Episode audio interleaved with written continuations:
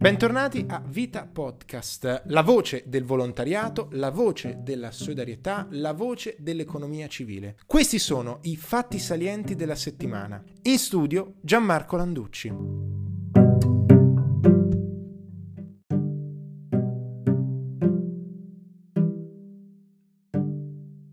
Il 16 novembre è stata presentata a Milano, durante l'evento Nuova Geografia per l'economia sociale, la dodicesima edizione dell'Osservatorio Finanza e Terzo Settore, realizzato da ICON, il Research Center dell'impresa sociale e della cooperazione, ed Intesa San Paolo. Durante l'evento le due tavole rotonde hanno visto dialogare Paolo Venturi di Icon, Andrea Lecce e Giovanni Foresti di Intesa San Paolo, Giusi Biaggi del consorzio CGM e Marco Gerevini di Fondazione Social Venture Giordano dell'Amore.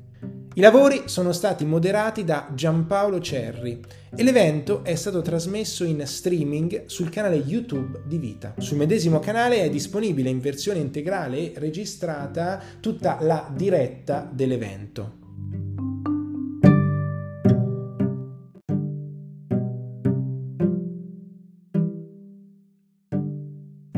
Le realtà presenti all'interno dell'evento hanno dialogato sui temi della finanza e del terzo settore.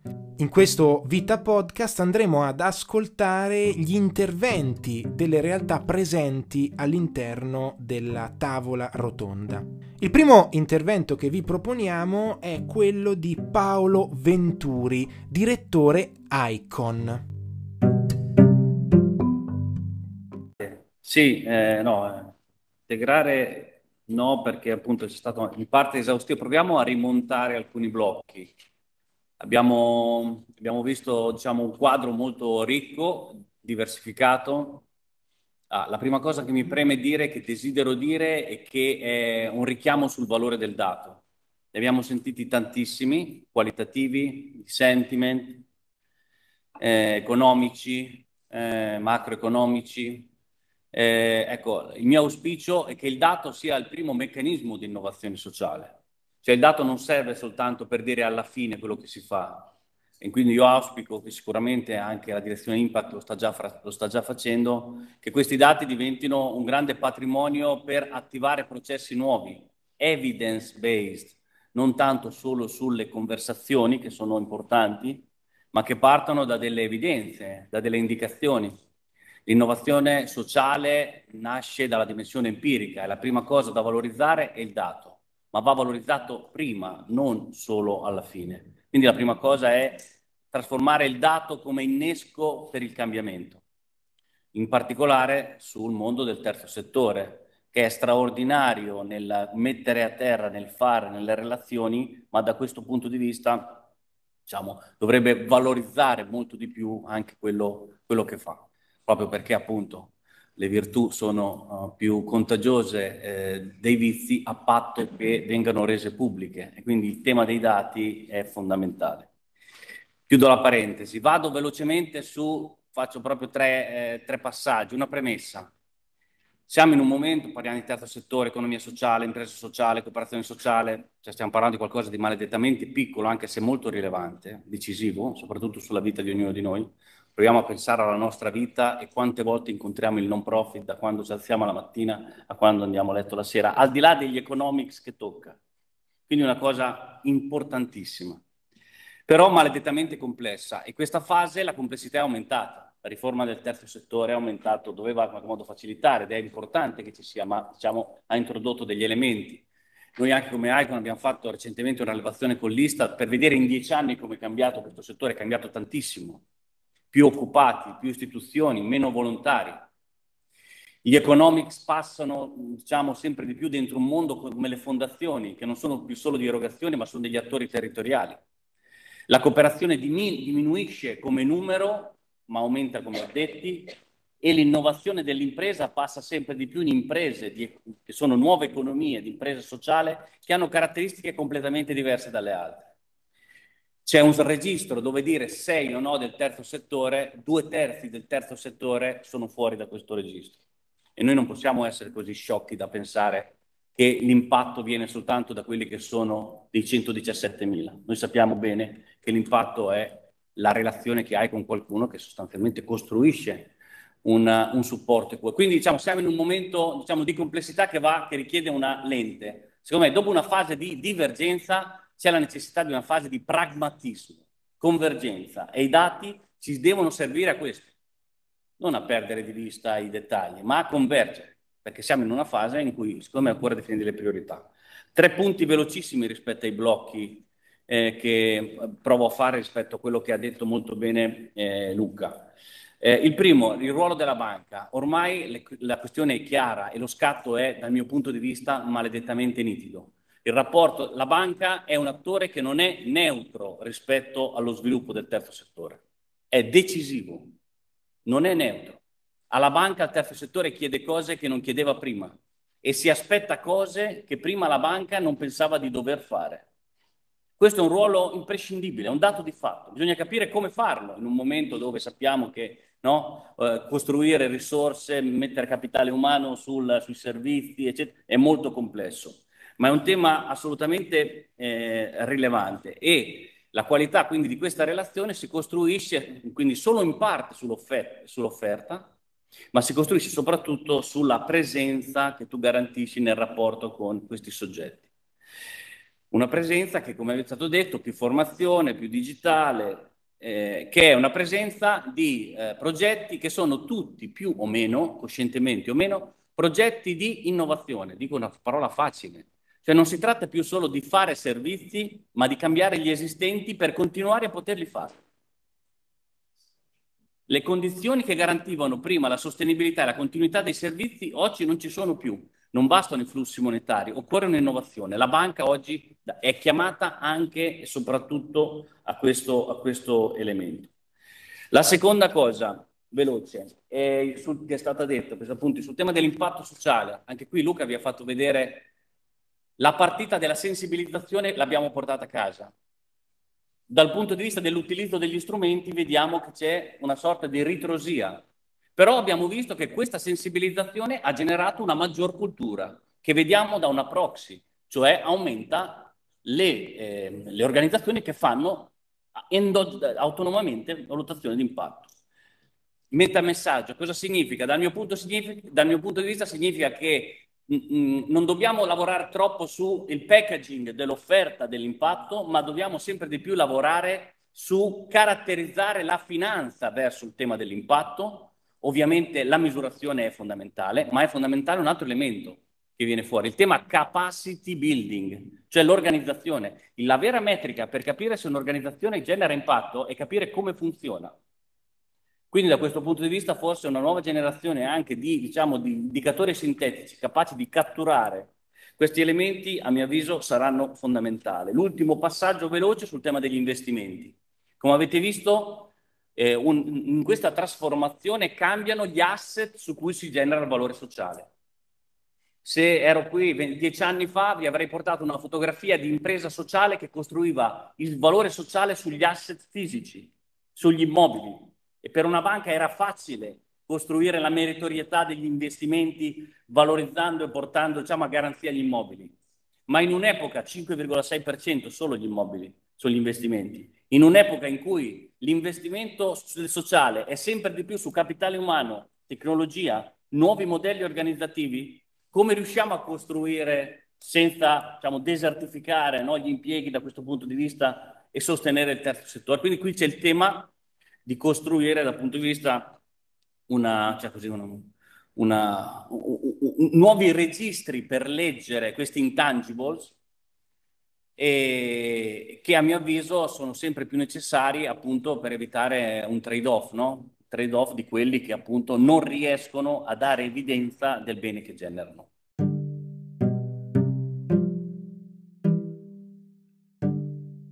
E dopo Venturi ascoltiamo l'intervento di Andrea Lecce, responsabile direzione Impact di Intesa San Paolo.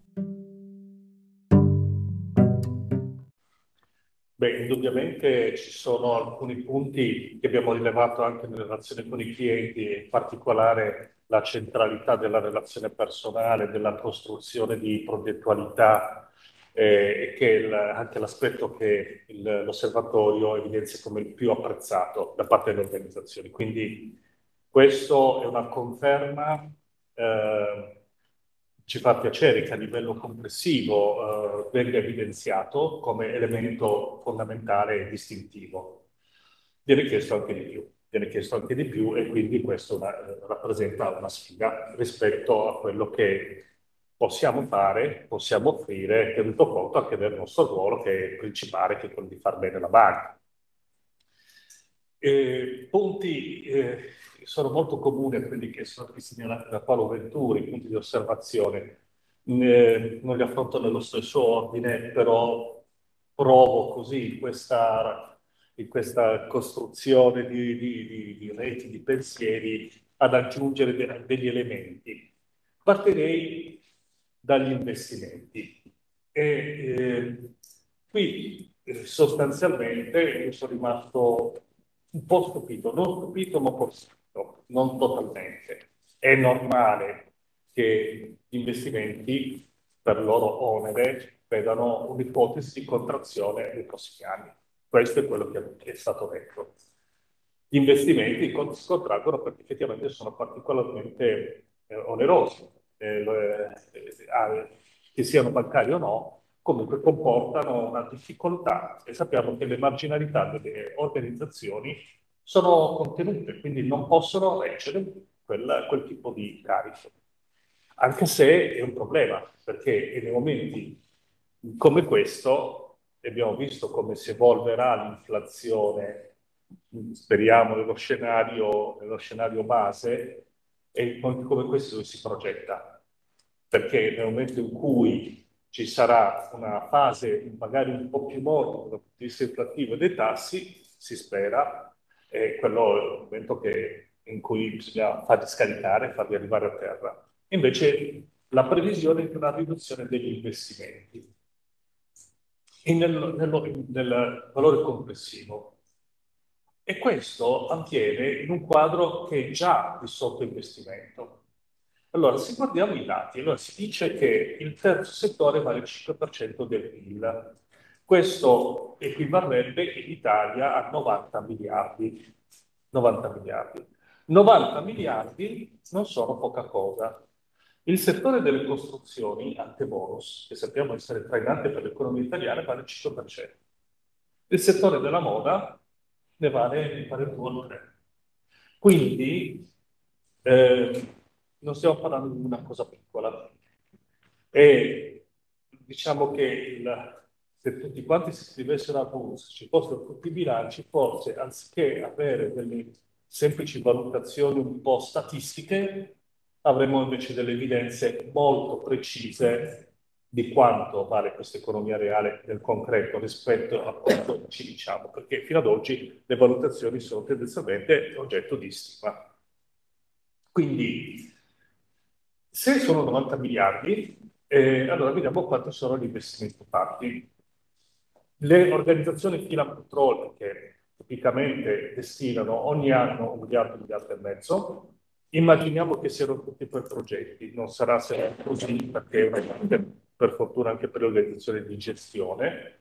I finanziamenti a medio e lungo emessi dal sistema bancario in un anno sono complessivamente un miliardo e poi ci sono ovviamente altre forme, l'autofinanziamento che è stato citato. Non arriviamo ai 4 miliardi, quindi una percentuale che è inferiore al 100%. Normalmente mi sembra che gli investimenti nel settore privato produttivo rispetto al prodotto sono del 20. Quindi noi ci troviamo davanti, mi sembra, a una situazione in cui si investe poco, poco perché si fa fatica e si investirà ancora meno proprio per, per gli oneri.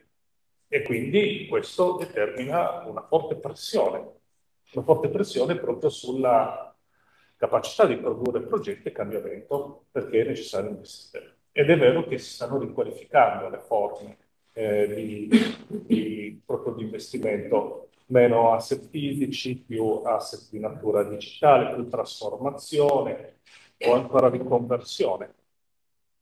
Però è un problema, è un tema che, di cui dobbiamo farci carico, quindi il sistema bancario si trova davanti alla situazione in cui a fronte di questo strano misto e la componente, quella di equity, praticamente poco presente, c'è un po' di autofinanziamento, c'è l'attività indubbiamente filantropica di tutte le realtà fondative, eh, però eh, ha bisogno di altre gambe, ha bisogno di altre gambe.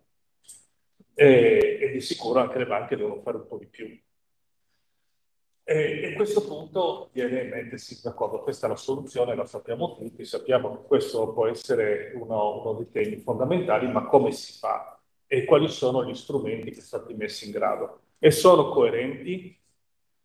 Allora, con una, una, un accenno che non vuole essere polemico, ma proprio di ragionamento molto, molto aperto, proverei a vedere quali sono le modalità attraverso cui si discutono dei vari tavoli di lavoro. Abbiamo il primo elemento che creiamo un equity sociale, bellissimo, proprio fantastico. Avere degli investitori pazienti che mettono i soldi, che non attendono un rendimento e non sono disposti, cioè il rischio poi verrà.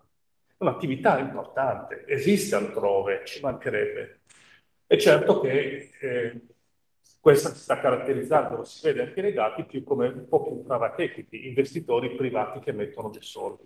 Non come borsa, perché la borsa richiede trasparenza e richiede liquidità.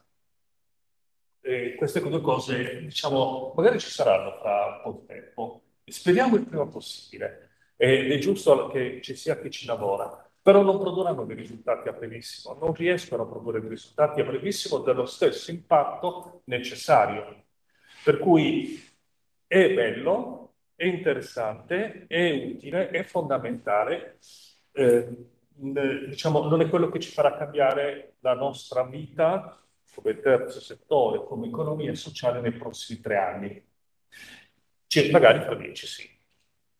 Poi abbiamo i pay for success, che abbiamo visto che sono stabili, quindi eh, eh, ottengo dei risultati solo se ho raggiunto certi indicatori di natura sociale. E qui eh, purtroppo ci scontriamo con un tema culturale e anche politico, perché effettivamente bisogna che ci siano degli attori disponibili a non dare tutte subito, che è molto più facile dal punto di vista anche della gestione di bilancio di un contributo locale, ma a, fare, a monitorare, a seguire, a vedere se effettivamente quell'intervento sociale si è prodotto oppure no. E anche questo quindi è un bellissimo strumento, i social impact bond sono, eh, penso dal punto di vista del, eh, anche della costruzione intellettuale, una delle cose più belle che si possa fare, richiede impatto ed effettivamente è lì che insita la cosiddetta coprogettazione, perché devono essere, essere tutti quanti presenti. E poi c'è il tema della, dei, della, dei fornitori adulti, per fortuna che ci sono, eh, e della finanza, del, dei finanziamenti fatti dalle banche. Finanziamenti fatti dalle banche che si scontrano, salvo le iniziative che ringraziamo esi, che, di, di, esistere, eh, di eh, copertura con dei fondi di garanzia, non hanno il beneficio del fondo centrale. Mm. Quindi noi ci troviamo davanti a un'economia che forse è più importante di quanto non pensiamo che, che, che, che sia, più importante, ripeto, della moda, e che andiamo a considerare sempre piccola semplicemente perché è fatta da gente che apre la serranda teorica il primo gennaio avendo 100 di corsi e il 50% coperto e il 50% deve andare a trovarlo ovunque tra varie iniziative e lo fa con grande energia e grande fantasia e meno male che riesce a farlo perché è in questo modo che si tiene l'economia.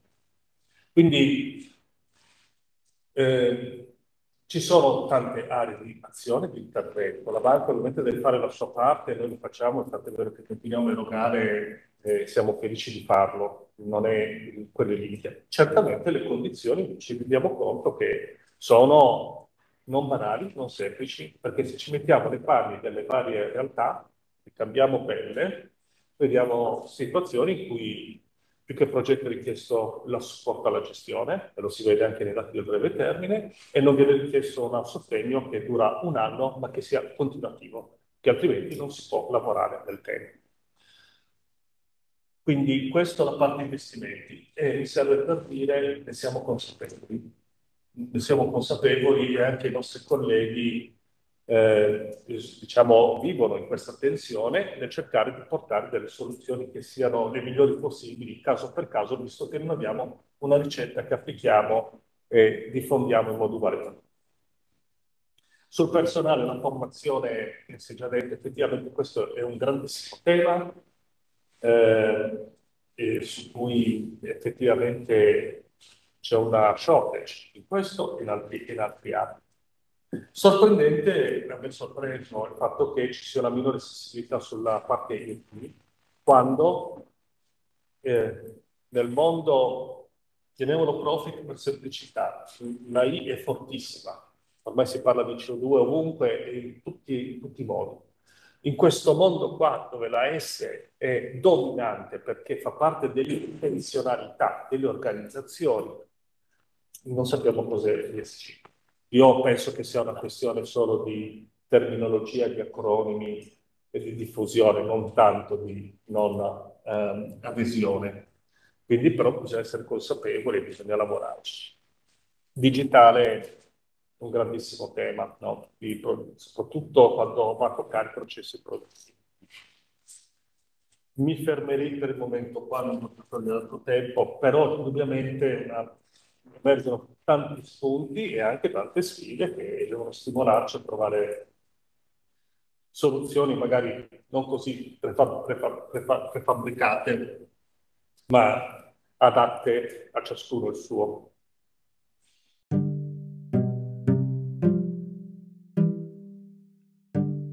E dopo Lecce ascoltiamo l'intervento di Giusy Biaggi, presidente del consorzio CGM.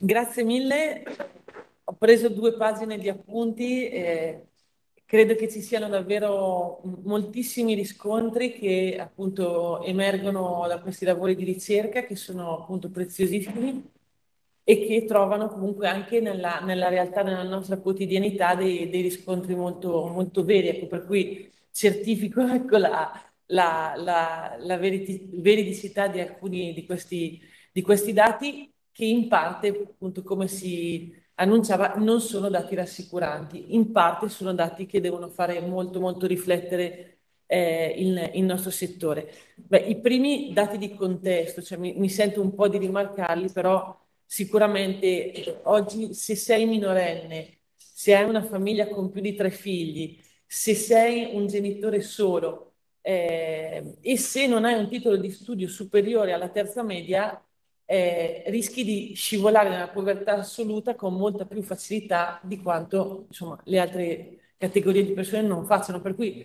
questa cosa qua è un dato importante, un dato di contesto aggravato dal fatto che nel momento in cui si scivola in un periodo eh, di crisi, quelli che ne soffrono prima e ne soffrono più profondamente sono appunto queste categorie di persone. Abbiamo visto come il dato inflattivo impatta in maniera più pesante su chi appunto è più povero o ha meno, ha meno opportunità. E quindi ecco, stiamo vivendo un contesto in cui la forbice si allarga, i poveri sono più poveri eh, e la ricchezza si sta concentrando nelle mani di poche persone, perché vediamo che comunque il PIL ha avuto eh, un, un, riscontro anche positivo rispetto alla, al crollo che c'era stato durante la pandemia. Per cui c'è un tema anche di equità sociale, c'è un tema di giustizia, c'è un tema di ehm, appunto ehm, ottenimento ecco, di quelli che sono i diritti e di, di appunto eh, rispetto di quelli che sono i diritti per ciascuno. C'è sotto un rischio grosso perché eh, più si alzano questi dati e più cre- creiamo diseguaglianza sociale e più appunto eh, le, le, forme di reazione a queste diseguaglianze possono essere anche molto violente eh, o dolorose, comunque onerose per, per, i nostri sistemi, il nostro sistema sanitario, i temi delle dipendenze. Ecco, non mi, non mi dilungo, ecco, però c'è un dato di contesto che secondo me deve essere molto eh, preso molto sul serio, ecco, molto, eh, in maniera molto collegiale. In questo senso il fatto che ne stiamo parlando fra eh, mondo del terzo settore, mondo della cooperazione e mondo della finanza è già un dato positivo, ecco, dentro, dentro questo, perché vuol dire che ce ne proviamo a fare carico insieme, ecco, di, questo, di questa problematica e che sul tema della generazione dell'impatto eh, ci proviamo a lavorare insieme. Quindi andiamo a, a sostenere coloro eh, anche di diversa natura, dal mondo delle imprese al mondo appunto del terzo settore,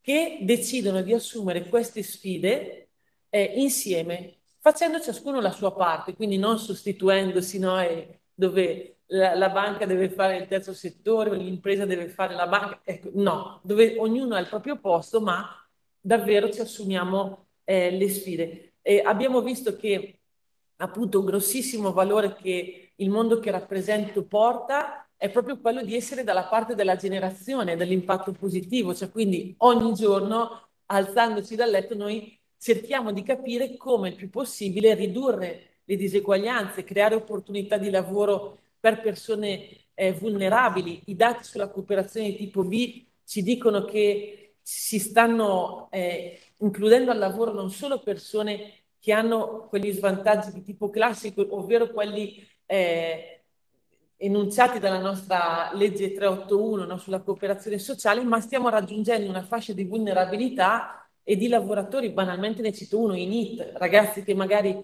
si sono allontanati dal percorso eh, di, di, di, studio, hanno abbandonato precocemente gli studi e fanno fatica o non riescono, non hanno eh, abbastanza forze per entrare nel mondo del lavoro. Ecco, di quelli, molti che non risultano tra gli svantaggiati riescono a trovare occupazione all'interno della, della cooperazione di tipo B, così come il mondo della cura, quindi a tutti i livelli, eh, dove vediamo che appunto al di là di quelle persone che cadono nella povertà assoluta, c'è veramente una grandissima eh, fascia di popolazione che necessita di bisogni di tutti i tipi, che vanno eh, da, da, temi di cura più legati proprio alla, alla parte sanitaria, più tradizionale, ma anche a bisogni sociali emergenti, enormi.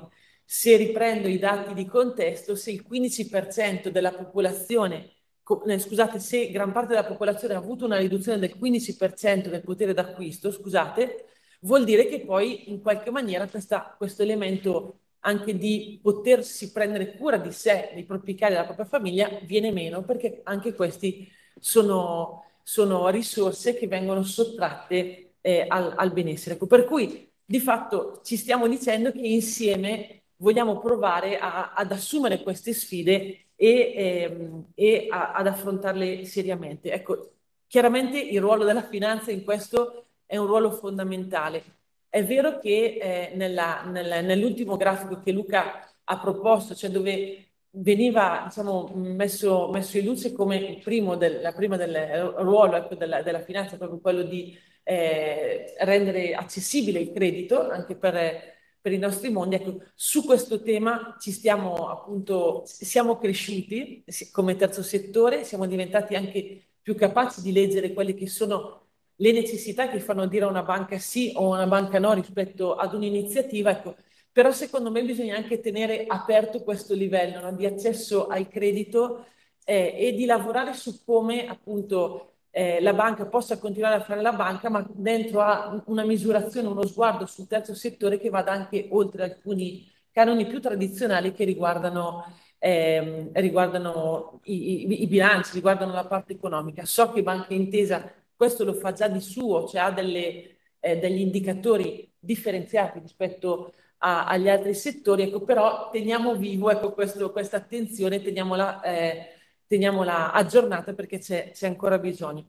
Però ci stiamo dicendo che si sta andando molto, molto oltre, ovvero il rapporto, eh, quello che le, il terzo settore, in particolare il mondo dell'impresa sociale, quindi quello imprenditoriale, chiede alla banca è quello di una partnership, costruire delle partnership, mettersi a fianco. Abbiamo usato parlo- parole di questo tipo per poter crescere di più.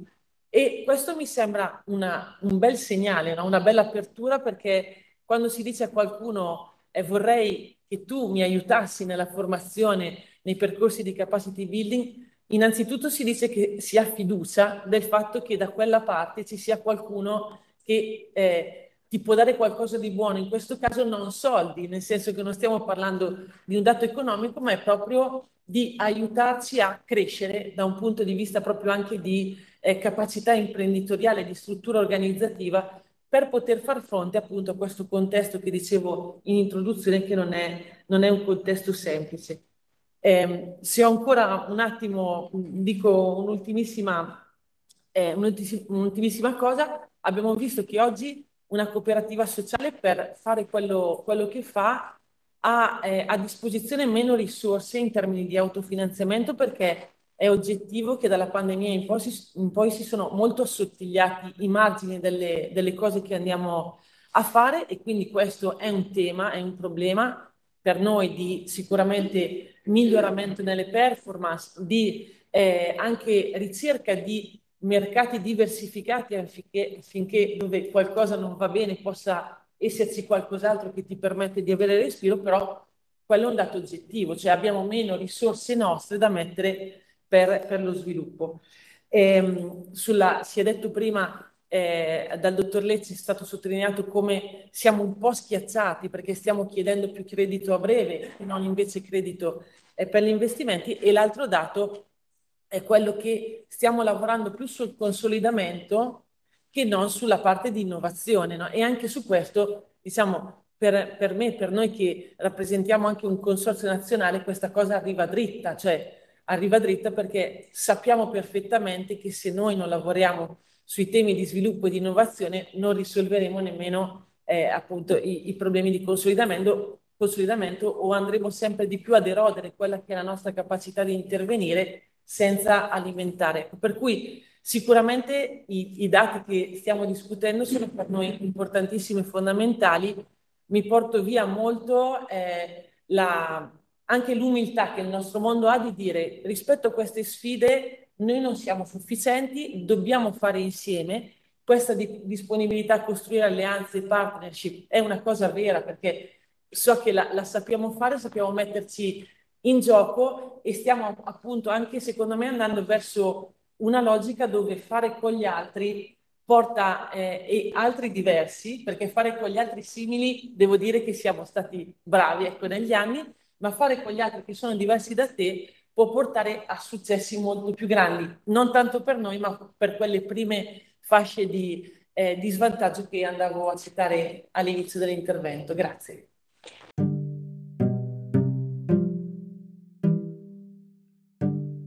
L'ultimo intervento che vi proponiamo è quello di Marco Gerevini, consigliere delegato della Fondazione Social Venture Giordano dell'Amore.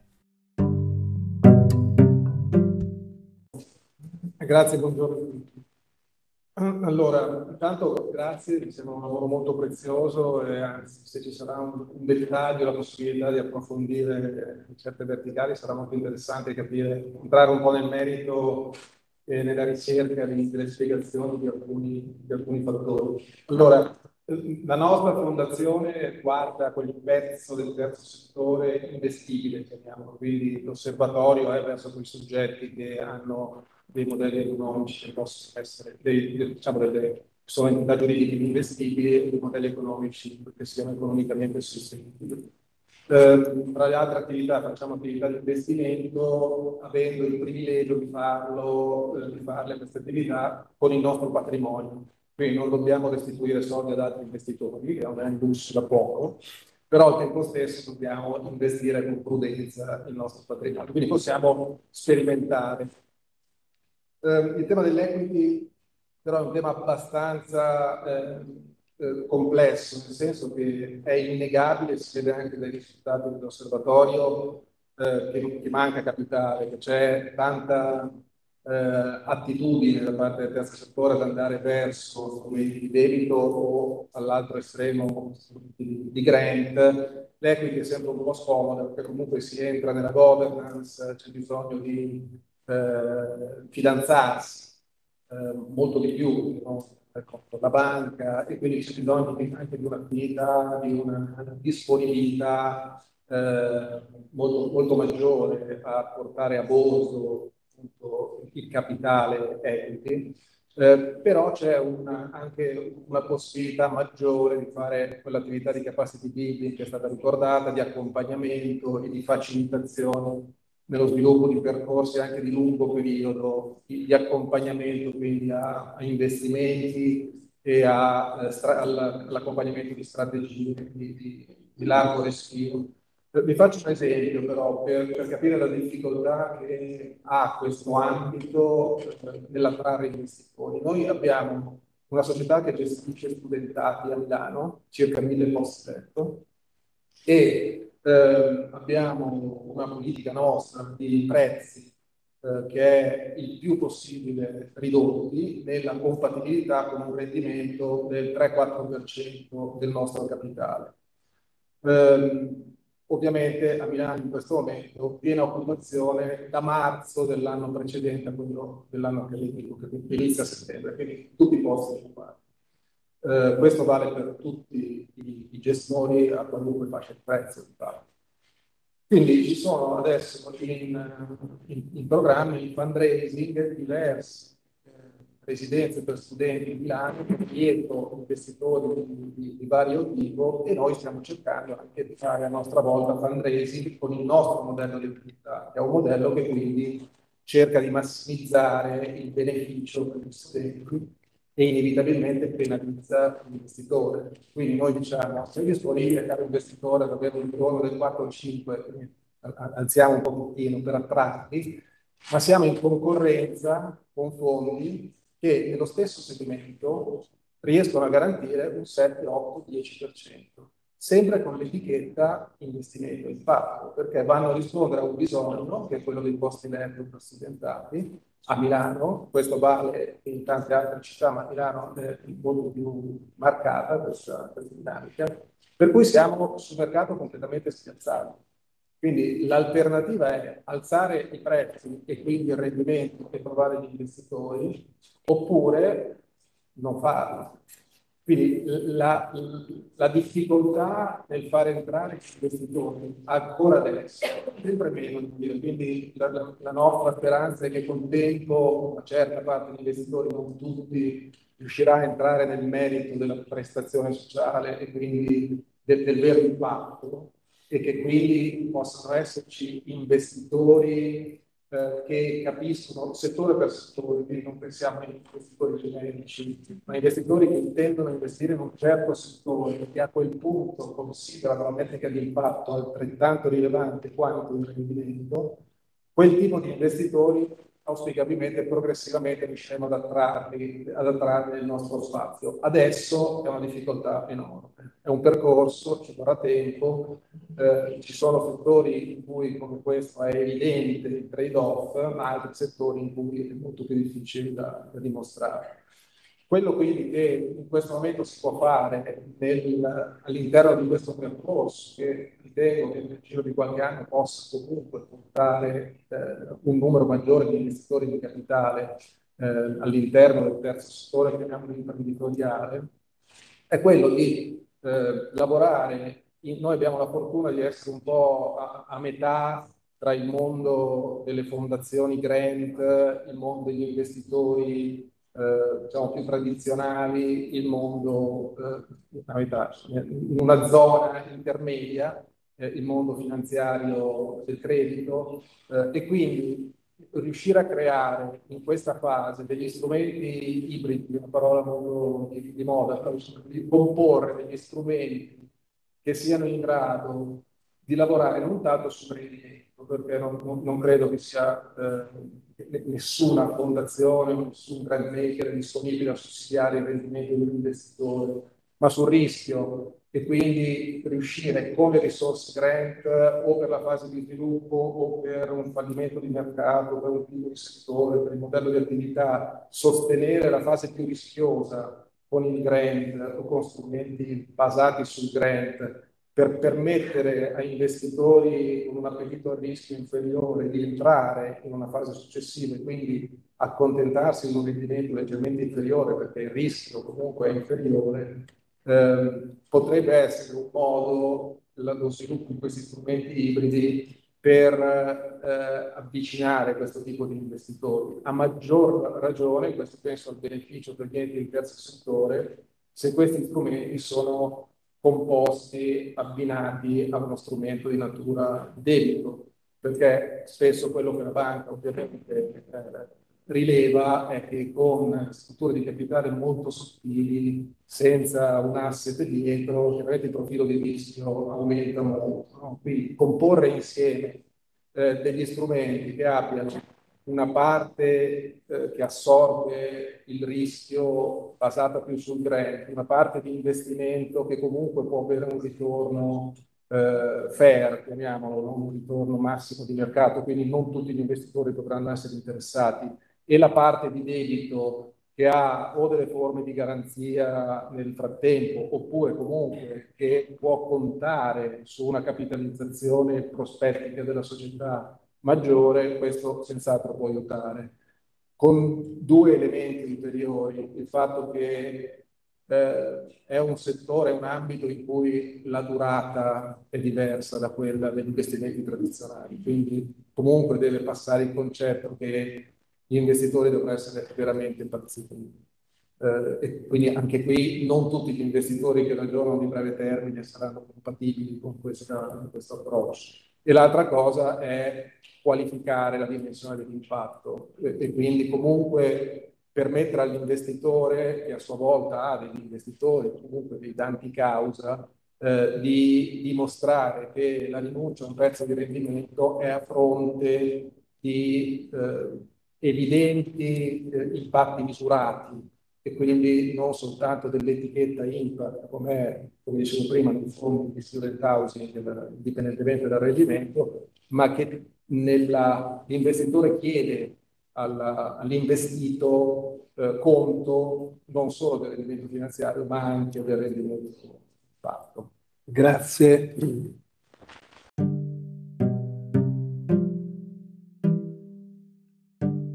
Con l'intervento di Gerevini termina qui la puntata di Vita Podcast di questa settimana.